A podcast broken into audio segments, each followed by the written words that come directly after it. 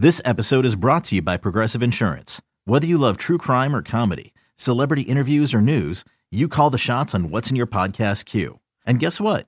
Now you can call them on your auto insurance too with the Name Your Price tool from Progressive.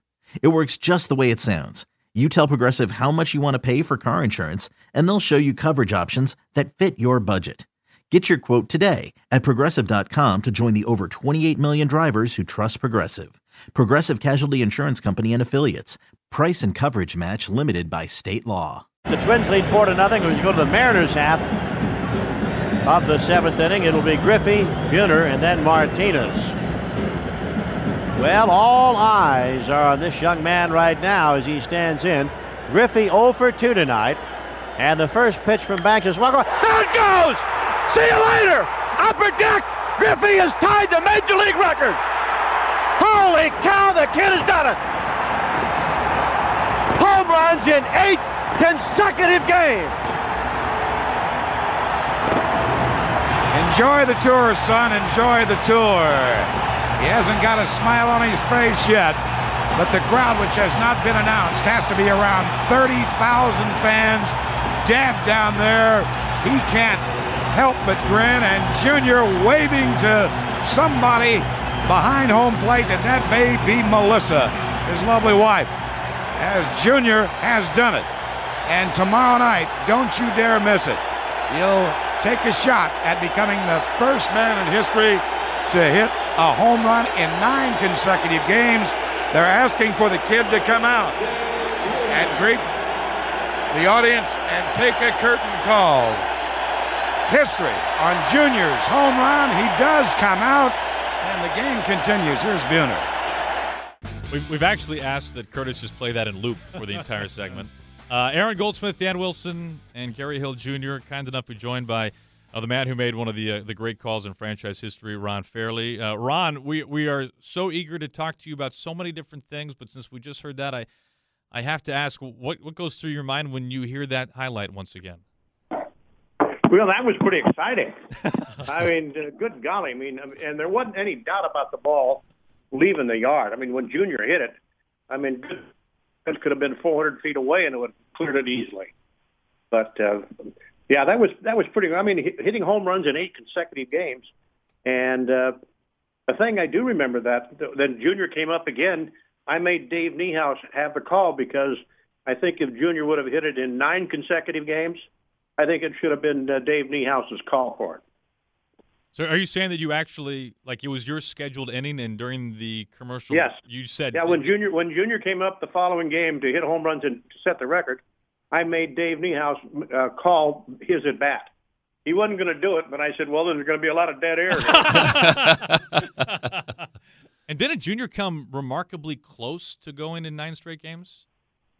Well, well, yeah, he did. Uh, obviously, he didn't do it. Right. But uh, to hit home runs in in that many consecutive games, it's uh, it's quite remarkable. I feel like in the ninth game he had legend holds that he hit a, a very loud out uh, back to the track or even right up against the wall. But uh, Ron Fairly is joining us now, the the first of two segments that uh, Red is kind enough to uh, have with us this evening here on the Hot Stove Show. And uh, Ron, you've you've obviously been a, a, pretty busy man. We are we're looking at the cover of your new book, A Fairly at Bat: My 50 Years in Baseball, uh, from the batter's box to the broadcast booth. Uh, can you tell us about the labor of love of, of writing this book? And you have led one of the great baseball lives. There's plenty of good stuff in here.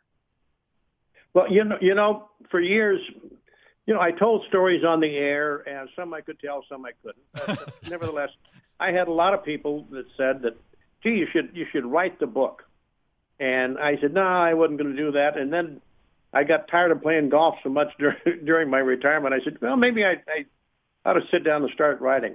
And uh, sure enough, I, I started from the very beginning and started filling in holes and remembering games and uh, look back on some really important games that I played in, and I started writing about them. And the next thing you know, I I got into it. It took me about a year and a half to to to finish the book, but uh, and I found uh, a writer that would uh, that helped me.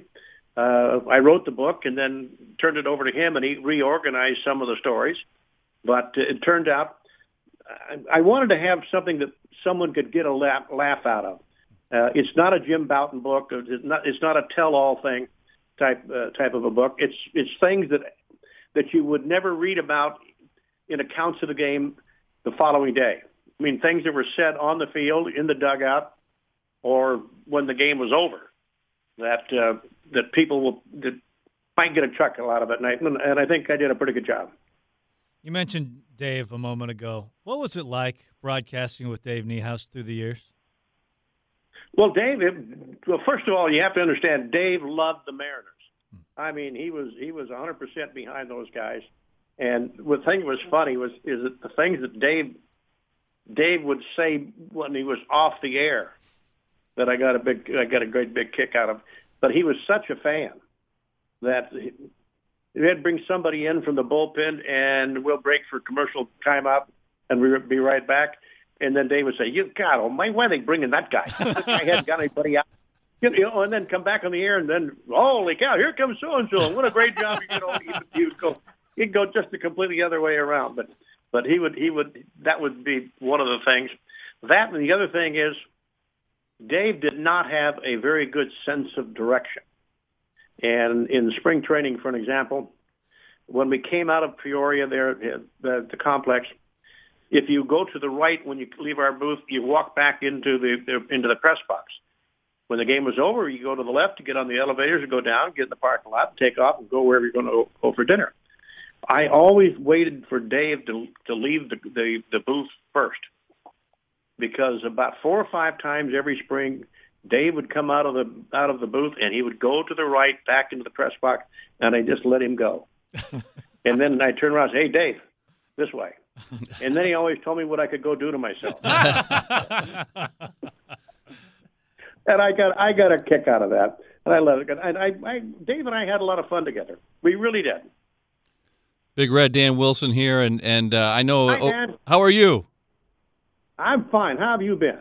Doing very well, thank you. And I know over the course of, of, of, my career, I was lucky uh, to to hear probably a lot of the stories that are in the book kind of firsthand. And I know that stories in baseball get passed down, and, and we love that. But uh, you know, uh, looking back are your are some of your better stories as a player or are they as a broadcaster? Where, where does it stack up uh, in, in, terms of the, your stories that that uh, you come across in the book?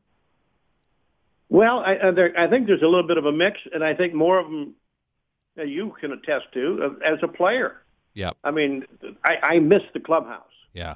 The, the the the banter that goes on in in the in the clubhouse, and you know as well as I do what what guys do uh, on and off the field that you, you really get a, a, a good chuckle at. Uh, and and if you played on, it doesn't matter what major league team you played on. Uh, every one of them have stories. In fact, from the very beginning of, of, of baseball, there have been more characters that are involved in baseball, I think, than any other sport. They've been around longer, and uh, I just think that there are more characters, and the more people find out about them, the more you're going to have some fun. In fact, when the Cubs became a professional team. They did that back in 1876. That was the same time that Custer was at the Little Bighorn. kind of give you a baseball reference uh, as to when the Cubs got. And we've had characters ever since then. And they're relentless in that clubhouse. Oh well, yeah. I mean, I mean things that, that went on in, in the clubhouse and things were some of the stuff was really good, and then sometimes it even transferred out onto the field. An, an example is that Koufax was pitching. You know, whenever he pitched, we had a pitcher in our on our ball club by the name of of Pete Richert, and Pete was a left-handed pitcher and had pitched the major leagues for about uh, oh ten or eleven years, mostly with Baltimore. But when he was with the Dodgers, he was the long man in the bullpen. And the only time Pete would go out and have a few drinks would be the night before Koufax pitched, because one of chances that that Sandy was going to, you know, get knocked out in the second or third inning. Well, Pete went out this one uh, one afternoon, and lo and behold, Sandy got in trouble in the first inning, and they got Pete up in the bullpen, and Sandy got out of the inning. Uh, in the second inning, uh, Sandy went back out to the mound, and he got in trouble again, and Alston got him up for the second time and went out to the mound. That day, I happened to be playing first base, and so when Alston got to the mound, there were three of us that are standing there. He had Alston, Koufax, and myself, and it was a hot day, temperature above 95 degrees. And Alston looked at Sandy and he says, how do you feel? And Sandy says, better than the guy you have warming up. and that's when Alston just turned around and walked back on, on into the dugout. We eventually got hot. We scored some runs, and Sandy was the winning pitcher. Ron Fairly But that our, never appeared. That never appeared in the box score or anything you read about the accounts of the game. That's fantastic. Ron Fairly is our guest here on the Hot Stove. And uh, Ron, can you uh, describe for us, for those who have not had a chance to uh, pick up your book uh, quite yet, uh, Fairly at Bat, can you tell us and describe a little bit about this picture we see of you and Dave in a camera well, both wearing headsets, with the one differentiator that Dave was wearing a batting helmet with his headset? Well, Dave, Dave says I can't do the game from down there without a helmet, and I said, "Why not?" He says, "If the ball comes over there, how am I going to get out of the way of it?" And I just said, "Why don't you duck?" you know. But he, I, I had I had to laugh at him. We did not have a screen in front of us, so I mean the fact that he wore a helmet that it just it just looked kind of funny as far as I was concerned. But uh, like I said, we had we Dave and I had a lot of laugh. One of the things that he did in spring training that I really got a chuckle out of was that he had he kept wearing every spring these old sandals, and they were old. They were getting to be kind of ratty. And so I kept mentioning to him, well, you ought to get a new pair. So finally one day we went over after a ball game and we got the, a new pair of sandals. About two or three days later, we had to go to Scottsdale. And I picked him up at his apartment to go over to the, the ballpark. And I happened to notice he had one pair of new shoes and one old shoe on. and then I didn't say much, but I got to Scottsdale and I said, Dave, I said, I, I like I like your your shoes. I, they really look sharp. And he looked down. And he saw he had one old one on and one new one on. He says, I got to. Before he looked down there, he said, Man, I got a pair just like this back at the hotel. So I, I got a big kick out of that because he didn't realize that he had one old one and on one new one on. So until he got to the ballpark, and then he was a little embarrassed. no, until you said something. That's uh, Yeah. Yeah, well, he once again he told me what I could do. uh, well, this is just the start. Uh, Ron, but we, we, we all, it was all in you. It was all in fun. We, Sure. we we laughed about stuff like that. So that's terrific. the Uh, other thing that Dave did, a, a couple of the post game shows, uh, they decided that they wanted us to be on camera, and so we had to turn and and and face the camera where the the field was in the background. And Dave, in the process of putting on his jacket and and and putting his headset on and picking up the hand mic, he picked my microphone up. and so we did the post game show, and I didn't say one word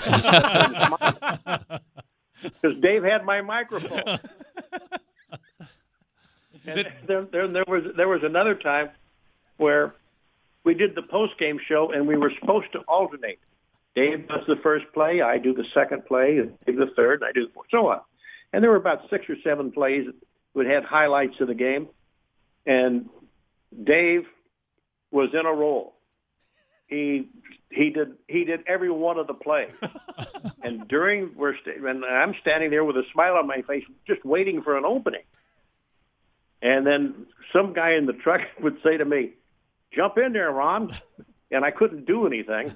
And the next guy would say, "Ron, shut up! You're talking too much." I had a, I had a rough time trying to keep a straight face, and Dave's doing the highlights to all of these games, and he and there was no opening, and that was when uh, one of the guys down the truck said, "When Dave wants the post game show to be over, the big boy is headed to the bar. It, the post game show is going to be over real quick," and that's just about the way he he did it sometimes.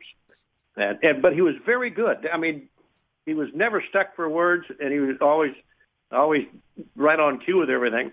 The other thing Dave, Dave did that I got a chuckle out of, he kept a, a, a little like a like a timer that was, had sand in it that you turn over like a three minute egg thing, and that was he would put that on, always remind him to repeat the score when the hour, the little glass was empty. I never saw him turn it over. He he, he, he had that thing sticking out there and never turned that goddamn thing over. uh, uh, Red, this is these are these are just priceless stories. Uh, we're gonna take a quick time out. Uh, we've got more with Ron Fairly here, the Hot Stove Show, coming up in just a moment. I can't say in my own mind, honestly, that I think I was the best hitter. But I said, if they'll put me in a group of Ruth and Gehrig and Simmons and Foxx and DiMaggio and Greenberg and Heilmann and Cobb, I said, that'll be good enough for me. And uh, I think that uh, that's the way I really feel. Happy to have you back with us once again on the Hot Stove. Aaron Goldsmith, Dan Wilson, and Gary Hill. That was a piece of interview from Dave Niehaus and Ted Williams. We're here with Ron Fairly. And Red, you have a portion in your book about Ted Williams. Is he the greatest hitter in baseball history, do you think? Well, you know, I'll tell you how good he was. There were a couple of managers that would not allow his their pitchers to watch him take batting practice. Now, what do you what do you think that does? I mean, it was too it was it was too demoralizing. Ted knew the game of hitter versus pitcher better than any player I have ever been around. Ted was also the most domineering type of person. I mean, he was John Wayne on steroids. Uh, I mean, there was nothing that he did not know about the game. I'll give I'll give an example. In the 1959 All-Star game, it was played in the Coliseum in Los Angeles, and in that game, Drysdale threw a pitch to Ted in, in on his hands, and Ted popped the ball up about 430 feet away. The right field fence in the Coliseum was 440 feet. And they ran back, the outfielder ran back and caught the ball about 430 feet away. That ended the inning, and Don had a smile on his face, like, "Whoa, whoa! I thought I thought it was gone." Ten years later, Ted is managing the Washington Senator, and they're playing in Vero Beach at Holman Stadium in spring training. And Don and I are standing in right field. The bus pulls up. Ted gets off the bus, and we walk over to say hi to him. And Don walks up and says, "Hi, Ted." He didn't say hello, how do you do, or you know what. He says, what were you laughing at in the 1959 All-Star game when I popped up that lousy pitch you threw me? And Don had to think about it for a second. He says, you know, I, I threw the pitch, and he said, I kind of I kind of smiled because when you hit it, I thought the ball was gone. Ted says, I thought I got enough of it too, but I just wanted to know what, what why were you laughing? And that bothered him so much. Then when we finished talking, we went back into the outfield area, and Don turned to me and he says, Ron, I've had a lot of batters swing at pitches at, at, that I've thrown, but that was the most vicious swing anyone ever took off of me. I just kind of, it's just a side story, but Ted, Ted knew the game of hitter versus pitcher better than anybody else. Bob Lemon will attest to that, Hall of Fame pitcher. He says he would got on he got on the batting, you know, on the on the on the mound and started his windup when he got about halfway through his delivery. He knew what, and Ted knew he knew that Ted knew what was coming. So I never fooled him on a pitch, and he was he was tough to tough to fool uh, on anything. So yeah, I look back and when you talk to guys that that had to pitch to Ted Williams, uh, boy, they didn't like it. They didn't like it at all. And he, like I said, I mean, he helped me out one time uh, when he asked me who was the toughest pitcher in the National League for you to hit, and I said Juan Marichal. And he said, "Well, what makes him so tough?" I mean, Ted was starting to get mad at Juan. He'd never met him, and so he says, "How did you, how, how how does he get shot?" And I said, "Any way he wants to." And then T- Ted's response was, "Why do you let him?" I said, "What do you mean?" Well, he says, "What does he throw?" I said, "He throws a fastball, curveball, slider, and, and, and changeup." And he says, "Take two of those pitches away for me. Either look fastball, slider, something coming to play hard." or something that's coming soft, a change up or a curveball. Change the odds. You just improved yourself 50%. And if you get the pitch, hit it, hit it hard somewhere. Well, you know what? What's kind of funny about that is it started working. I mean, he says you're an out man anyway, so try to put the odds a little bit more in your favor. so I tried that, and sure enough, I, I started getting some hits off of Juan Marichal.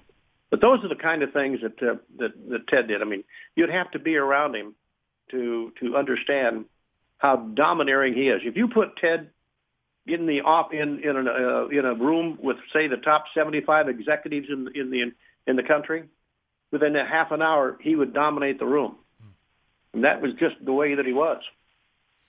Red, you made the All Star team in 1973.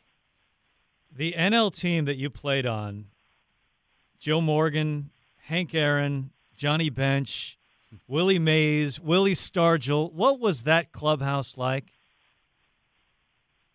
Well, well, first of all, you had future Hall of Famers all over the place uh, in there, and and their goal was we have to do. They were for the National League. They wanted to win, and uh, that's that's just the way that they played. They played that hard, but they're all good guys. I still see uh, Johnny Bench every now and then. I call Mays every year during Christmas and wish him a happy New Year and, and a Merry Christmas. Uh, some of the guys that uh, that uh, I played uh, against for so many years are not around anymore, and I, I miss them. But uh, they were they were regular guys that had more talent than uh, than you can ever imagine in that one room. I mean, good golly, who would want to pitch to a, a lineup like that? that uh, they had so much power up and down the lineup. Ron, uh, I have to ask you about this because there just are not many people who could talk about these players that Gary has brought up. You you were you were 19 when you broke into the big leagues. 19 years old. I, I think I just turned 20. Okay. Uh, less than two weeks into your big league career, you faced the Cardinals and you faced Stan Musial. Now it wasn't Stan in his prime. This isn't this, but it's still Stan the man. This is still we talked about Ted. This is still one of the greatest hitters of all time. Can you remember what it was like two weeks into your major league career, and you're facing a guy that I have to imagine you had seen and heard of uh, for your whole life, and now you're right there. You're sharing a field with him at Dodger Stadium. I, I just would I would love to know what that was like if you can remember all the way back to uh, two weeks into your big league career in 1958. I'll, I'll tell you, 1959, we were in St. Louis, and Stan was struggling. He was not. He was not not doing well. He was not Stan Musial. And uh, we went to Sportsman Park in St. Louis when I, I went early because I heard that he was going to take extra batting practice. So I wanted to go out there and watch him. So he got the cage and he hit a few balls and he, you know, hit a flazy fly ball, hit a ground ball here. I mean, he wasn't. He was off a little bit and he turned around and he looked at me and said, "Ron, what am I doing wrong?" And I, I kind of started to laugh. Musial is going to ask me what he's doing wrong. You know, I Stan, the only thing I can think of is it's not eight o'clock yet. It wasn't game time. And that night he hit a pair of doubles and drove in three runs. But uh, I got a kick out of that. And then that same series, I talked to him. And he says, Ron, people come out to the ballpark to watch me hit home runs. But he says for the next two weeks, I'm going to concentrate in hitting the ball up the middle and the other way until I get my timing down once again. And so I followed him. For the next two weeks, Stan hit only one home run, uh, but he was batting 435. He told me when we took batting practice that day, I think I could hit 400, but people come out to the ballpark to watch me try to hit home runs. But in that two week period, Stan hit 435 because I kept track of that, and I've never I've never forgotten that. And he got his timing back because in the next week or two after that, he hit a half a dozen home runs, and he had his timing back and was was going at it again. The one thing that Ted said, or not Ted, but uh, Stan said was. You, to pull the ball constantly, your timing has to be too perfect. And you have to be able to hit the ball up the middle the other way occasionally just to keep your timing right. And the more I thought about that, it made a lot of sense. Today we see these guys that are up there hitting and they're, they pull everything, pull everything. Well, their timing has to be too perfect. And the guys that are dead pull hitters, they, they're not going to hit for very much of a high average. The only guy that I can think of that was a pull hitter that hit for a high average was Ted Williams. I mean, Ted says you can take the whole ball club and put them over there. I'll still do it. and and and and that's that was Ted. That that's that's the that was his mindset. In fact, he had one game in, in, in Fenway Park where he decided just to prove the point. He had two or three doubles off the Green Monster. He said, "See, I can go the other way if I want to." But he says they, people don't come out to watch me hit singles or hit the ball the other way. So that was it. He pulled the ball. And he, like I said, you can put the whole the entire field, uh, the entire lineup and the old time dugout. You can put everybody in the outfield. I don't care. I'll still hit it. Red, we got to see obviously Lou Piniella as a manager here for a long time in Seattle, but can you tell us about Lou Piniella, the player? Well, Lou was was pretty much the same kind of player as he was a manager. He's very fiery, he was explosive. Uh, Lou was not an easy out. Now you look at Lou's numbers, and I mean he's right there in the middle of the pack. But what you don't see is how many games he won, or how many times he moved runners from first to third, or drove a run in.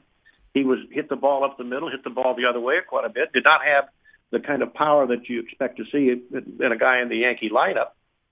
But Lou was the kind of guy that you had to be really careful with him because he could beat you. I mean, you can make him look bad, and then all of a sudden you get in the crucial part of the ball game, bam, that's when he got his hits. It's not how many hits you get; it's when you get them that counts. So Lou was a heck of a player, but I loved Lou as an announcer, or as as, as an announcer. I loved it, and the thing is that I got a kick out of Lou is that there'd be times when we'd be doing the game and one of the clubhouse guys would come up and tap me on the shoulder. And I'd turn my microphone off and they said, Ron, Lou needs a ride home. Because we live close together. We live close together over in the Bellevue area.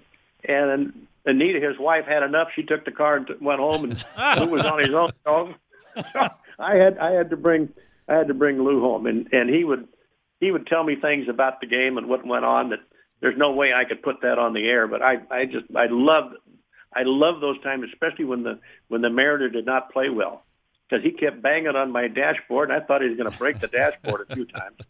And he had a couple of sayings in, in, that I really got a kick out of. Do you see what I see?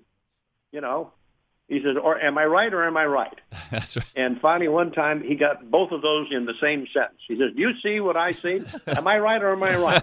And then he proceeded to, you know, proceed to go.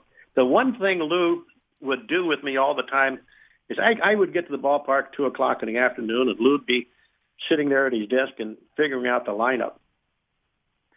And he turns around and he throws the pencil down on the desk. He says, now, how do they expect me to win with a team like this? and I said, well, what do you mean? He said, well, let me ask you this. Would you rather have their first baseman or our first baseman? Would you rather have our second baseman or their second base? And he went around the entire field. And I had to be honest with him. A lot of times, yeah, I'd rather have five of their team players versus the five on, on the Mariners, or sometimes it was even six when we played the real good ball clubs. And and he says, "Well, see what I mean?" He says, "If they could get me a left-handed or a, a, a left fielder and a left-handed starting pitcher, I can take this team to the World Series." And he was he he meant that. But at that particular time, the Mariners had a budget and they had to stay within it. And of course, Lou was accustomed to being around the Yankees, where they turn around and says, "Okay, it cost a million or two million, or we got to get rid of this player." That the Yankees went ahead and did it because they had all the money in the world, but the Mariners didn't have that kind of money, and they couldn't make those kind of trades, and they couldn't ruin their minor league system, uh, and so the Mariners couldn't couldn't make the moves Lou would like to have them make. So after a game on a Sunday or something, he would I'd go in the clubhouse, wait for the crowd to kind of leave the ballpark, and he says, "What are you doing for dinner?" I said, "Nothing." He said, "Come on, let's go."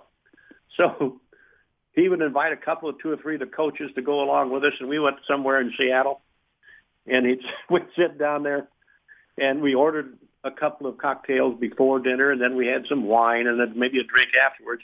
And came time time for the bill, he he would turn around and says, "We're going to put this on the ball club. If they won't get me a left fielder or a left-handed pitcher, we'll make them spend some money here at the at the, at the steakhouse."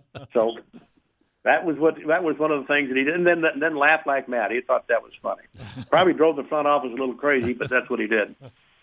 Well, folks can uh, read about all these uh, declassified stories at this point uh, in uh, your new book, "Fairly at Bat: My 50 Years in Baseball from the Batter's Box to the Broadcast Booth." Ron, this has been a real treat. This is so kind of you to join us. This we have we have had a ball. Thank you so much. Well, the, yeah, the, well, the book's available at uh, Barnes and Noble or uh, Amazon or iTunes. Uh, that's where you can pick it up. I think you're going to get a few laughs out of it because there are things that that happened over the period of years that uh, with guys like Yogi Berra, for example. Mm. Uh, we were around the batting cage one day uh, taking extra batting practice, and Yogi was watching, and Tom Seaver walked by, and, and he said, uh, Yogi, what time is it? And Yogi said, right now? Tom says, no, tell me what time it was 20 minutes ago and I'll figure it out. so, I mean, just, just little, little kind of quips like that that they're all through the book. Ron, this has been a blast. Thank you so much. All right, anytime, fellas. From the stretch, Garcia's 1 0 pitch is swung on, and hit well to, to center field. Griffey going back. He's at the track. He leaps, and he makes the catch. Holy cow, he got it! oh, my! He got it! He took a home run away from Gonzalez. And side retired. One of the better catches by Griffey. Well, time now for Voices of the Game as the Mariners get ready to take on the White Sox here at U.S. Cellular Field. And a chance to sit down and talk with our broadcast partner. He's been around with the Mariners for 14 years, 27 years as a broadcaster in the big leagues. Ron Fairly, who's going to be stepping away at the end of this season, 48 years in the game of baseball, 21 as a player in the major leagues. And Red, after playing and doing so well as a player for 21 years in the major leagues. How in the world did you get involved in broadcasting baseball? Well, it was really kind of funny because I was getting ready to go to spring training uh, back in 1978, and Gene Autry, the owner of the Angels and the owner of KTLA in, in Los Angeles, came to me and said, "Ron, would you consider doing the nightly news and doing the broadcast for the games?" For the Angels. Uh, and I said yes because, you know, at that particular time, having played in the major leagues for 20 years, uh, your, your future to play another 20 years is not very good. you know, you can't go 40, huh? No, no I can't. I, I, I'm not. I, Come on, I can't go 40. And so I, I got to thinking about it, and I had a one-year contract at that time. And I, I thought, uh, well, yeah, I, yeah, I would have an interest in that. So uh, I did a little audition tape uh, over at KTLA, and they came back about two or three days later, and they said, uh, fine. And they offered me a three-year contract. And so I'm sitting here, you know, I'm not, I'm, no, I don't want to get too smart. Three-year, one, one year, year, three-year, one, weighing one against the other. And I said, you know what, it's, maybe it's time that I, I go ahead and, and, and, take the uniform off and then go up in the booth. But I'm still around baseball. So uh, I thought a three-year contract was better than a one-year contract, and that was the end, extent of my of my logic there. There you go. Now, when you started off, were you the color analyst? I mean, you do both. You do play-by-play. You're outstanding at both the play-by-play and obviously the color because you play the game. You've been there. You've done that. When did you step in as the play-by-play guy? You know, first of all, you have to learn how to keep score. I mean, because I was always on the field, I wasn't keeping score. I was always in the ball game. So, you, first of all, you learn to keep score. And so, what I did when Dick Enberg was the was the announcer, along with Don Drysdale, and so I would copy what Enberg wrote down in his score sheet. And then after the ball game, I would ask him, "Why did you write this down, and why did you put it on the score sheet uh, in the position that you did?" And so I started doing my score sheet every day the way Enberg did so that in the event that I had a chance to say, well, this guy has this or he has that, I knew where to look on my score sheet to find it.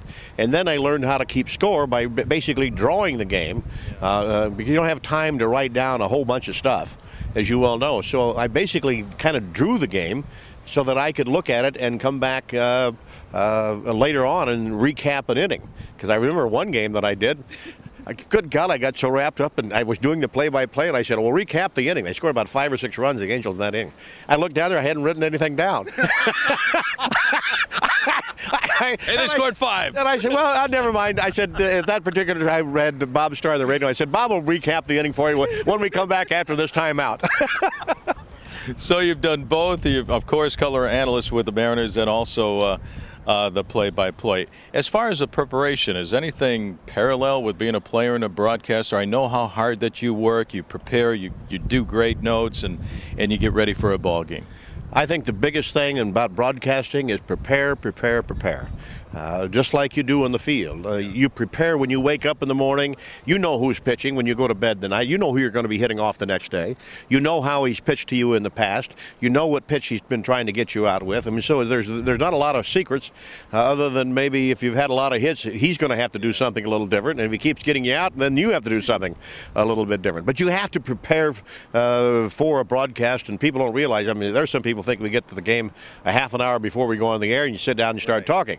Wrong. I mean, we're, we're at the ballpark uh, at 2 o'clock in the afternoon for a, a, night game. And so you're there four and five hours before the game. You have a chance to go in the clubhouse, talk to the players uh, from what they did the night before, and, and you get a little bit of a background on that. Get, why did you do this? How that turn out? So that when you go on the air the following game, that you are prepared to, uh, to say whatever you want to say. It took me almost five years of going to the ballpark and and feeling very comfortable when you go on the air because there's always that feeling in the background gee, did I have enough information down here on my scorecard to, to, be able to talk about something that happens? Visiting with Ron Fairly, our broadcast partner here on Voices of the Game. Ron, when you broke in, Dick Enberg and uh, Hank Greenwald, when you were with the uh, San Francisco Giants and now Dave Niehaus, you, you have worked with some outstanding people in this game and the broadcasting end. Well, there's also Bob Starr. Bob Starr. Bob Starr thrown in there, Burley broadcaster down there with the Angels and did the Rams football. Yeah, I had some guys that I, I would listen to the way that they would broadcast a game and and look at the way that they prepared. And yeah, you learn a lot uh, from those guys, and and every one of them they're fabulous, fabulous broadcasters, and people don't realize how really good they are until you see. Well, you you, you hear what the, the results are, and you say, "Gee, that sounds so easy." Well, it's a lot of work. It's a lot of work. And, I, and I've been asked the one question can you ever broadcast a perfect game? And I don't think you can. Uh, I don't think you can for the very simple reason you don't know what's going to happen. And when something very exciting happens, uh, like, for example, the the Dodgers the other night when they hit four home runs in the ninth inning. Now, how do you prepare for something like that? But the but the point is, I don't think you can broadcast a perfect game because if you knew it was going to happen, you could set the situation and you could set the play up even better if you think think back on it. So as far as I'm concerned, no, I don't think you can broadcast a, a perfect game, but the guys that you mentioned, they come pretty close. And Red, it's been announced today, you and the Mariners have announced that uh, this will be your final year in the broadcast booth. 14 years broadcasting in both radio and television for the Mariners, 27 years as a broadcaster. 21 years as a major league player with a number of ball clubs.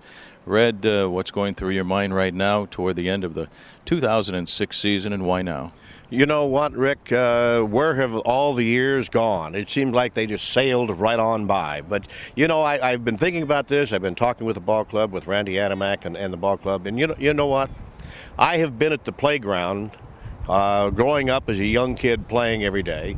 I have been at the ballpark my entire life. I don't feel as though I have ever had a job because I'm going to the ballpark and I'm going to the playground every single day. And I have uh, finally came to the conclusion, it's been on my mind, came to the conclusion that maybe it's time to say goodbye. I have either played in or have broadcast 7,000 games. And that's long enough. It's time for me to take my bat and ball and go home. and what are you looking forward to when you do head on back home, a chance to relax a little bit and look back on a wonderful career in baseball as a player and a broadcaster. I don't have to go to the ballpark at two o'clock in the afternoon. I don't got the notes. I don't have to do the notes. I don't have to, you know, worry about getting the lineup, the lineup changes, and all that. No, I tell you what, it, it, like, like I said, Rick, it, good golly, do, do you realize that all these years that I have been broadcasting, I travel around the country. I have had a chance to play with or have had the chance to talk about the greatest players in the last 48 years yeah. in this game of baseball. I go to the ballpark, right like you do. We sit up, we have a great seat. I talk about baseball, and I get paid. Now, you know what? That's not a job. and so, and like I said, it's been 7,000 games. That's enough. Well, 14 years, the last 14 years with the Mariners in that broadcast booth with Dave and myself. What have been some of the top moments uh, over the last 14 years for you to see this organization come along and get to the playoffs in 95 for the very first time and come so close?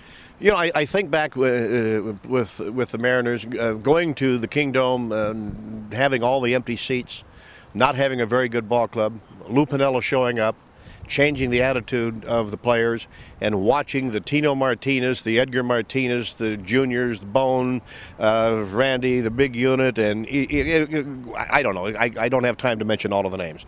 And watching them learn how to win ball games. And then all of a sudden, everything came together in 95 when Edgar hit the double. Uh, watching the, the big unit, uh, like I said, Junior Bone hitting the home run. I, I got a particular thrill, out of watching Jay hit his 300th home run there at, at Safeco Field. That that that was a great night. Uh, Junior when he hit home runs in eight consecutive games. There there are so many many really wonderful wonderful uh, memories that I have at uh, at the Kingdome and of course at at, at Safeco Field. That those are the things that you don't forget. What are you going to miss most about uh, about this game? I mean, you've had the chance to work with so many great broadcast partners. Of course, Dave Niehaus, Bob Starr, uh, Dick Enberg, and uh, Hank Hank Greenwald. Greenwald. Yeah. So many quality people in this game. Well, I'm going to miss that. You know, uh, probably the thing that I, I miss most at all of, of all is that when you're a player, you're in the clubhouse. The things that happen in the clubhouse.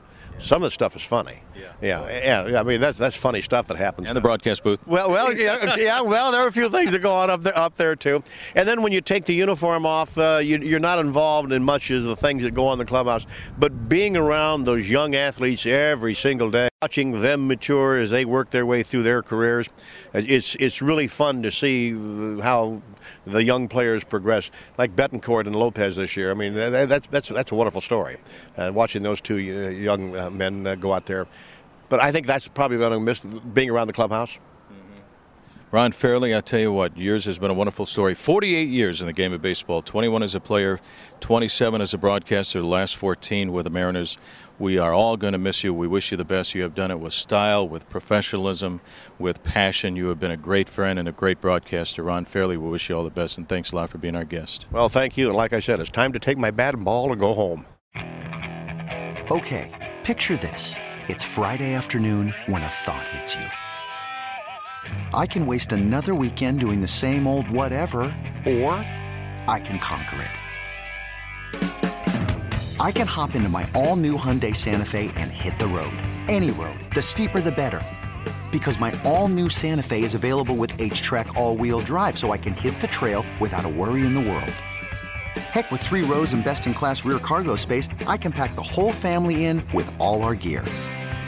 We've got available dual wireless charging for our phones, so we'll never lose touch with civilization, and we won't lose touch with the primordial power of Mother Earth.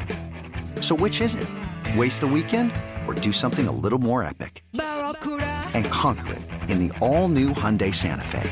Visit HyundaiUSA.com or call 562-314-4603 for more details. Hyundai, there's joy in every journey.